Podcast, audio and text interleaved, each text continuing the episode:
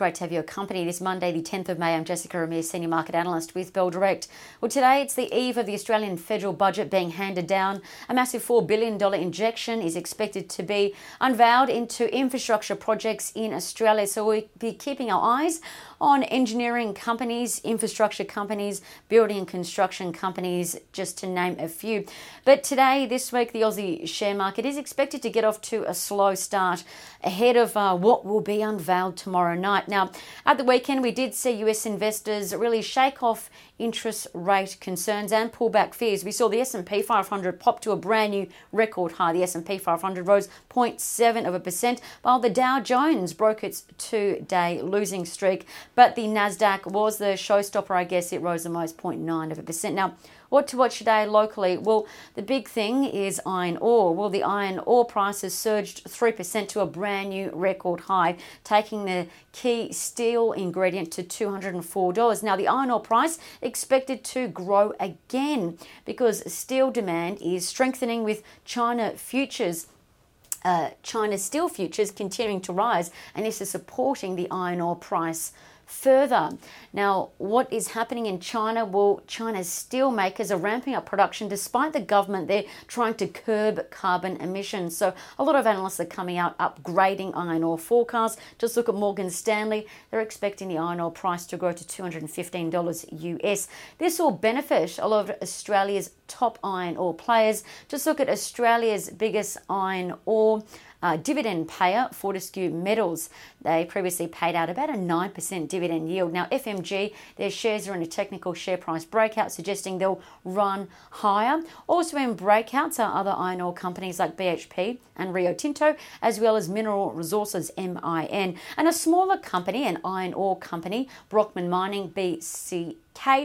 They carry higher risk because they're pretty much just starting out. They're smaller, but BCK has got a joint venture with Mineral Resources in the Pilbara of WA. So keep an eye on those iron ore majors. Secondly, there's a lot of corporate news. Crown Resorts will be watched closely for two reasons. They've got a takeover offer and an increased takeover offer, that is, and a merger proposal. Now, Star Entertainment proposed a $12 billion merger, which will create Australia's biggest gaming company. Now, Crown has not yet come out and haven't formed a view on the unsolicited proposal, but Star says it'll unlock $2 billion of cost savings for the combined entity. Now, at the same time, Crown received an increased takeover offer from a US company that's already got a 10% stake in Crown. So Blackstone increased their takeover offer to $12.35. Now, that values Crown at $8.4 billion. And importantly, that offer is 4% higher than their previous takeover offer. Now, Crown Resorts not expected to be trading today, but keep in mind they last traded lower than those takeover offers at $12.12. So when they do resume trading, it's expected that they'll get a nice jump up. Now, secondly, in other company news, Pendle reported half-year results. They are also in a trading halt. They've announced plans to take over a US investment company for $413 million Aussie dollars, and that will increase Pendle's funds under management by 30%, meaning they'll be able to charge more money for their funds under management and return that to shareholders as well in terms of higher earnings and higher dividends. Now, that is of course an assumption, but Pendle's funds under management based on this proposed takeover offer will grow to $132 billion. Pendle shares, if you're interested in those, they're bullish and in a breakout from a technical perspective. They're already gained 12% this year. And lastly, in other company news, A2 milk shares likely to come under further pressure today.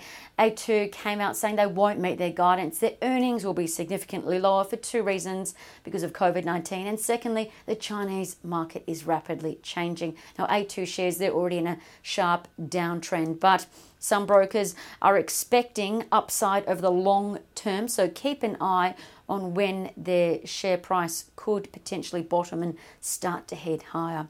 Keep an eye on some of those most traded stocks from Friday: Afterpay, Westpac, NAB and ANZ. They were the most traded across Bell Direct on Friday. Economic news, there's lots to go through today. Business confidence will be out for April. Of course, the Aussie federal budget handed down tomorrow night, and tomorrow during the day, new home sales are out. They're expected to lift 30% in April, and that's because building approvals are soaring. Now, trading ideas that could be worth a look, just a couple. Keep an eye on Regis Resources. There are Bell Potter reiteration of a buy. RRL is a ticker code, but they have a reduced target, a reduced price target of $4.08. Now that implies 51% growth in a year. Now the gold company plans to scale up and buy 20% of Australia's top 5 gold mine, the Tropicana gold mine. That means PRL could cement itself as a top ASX gold stock. EPS was dropped in FY21 to account for the potential takeover, but EPS was increased by 45% in FY22 and 46% in FY23. Lastly, bullish signals have been identified in Oceana Gold, OGC, hydrogen company HZR, Hazer, and Euromanganese, EMN, and that's according to Trading Central. I'm Jessica Ramirez from Bell Direct. Have a great week.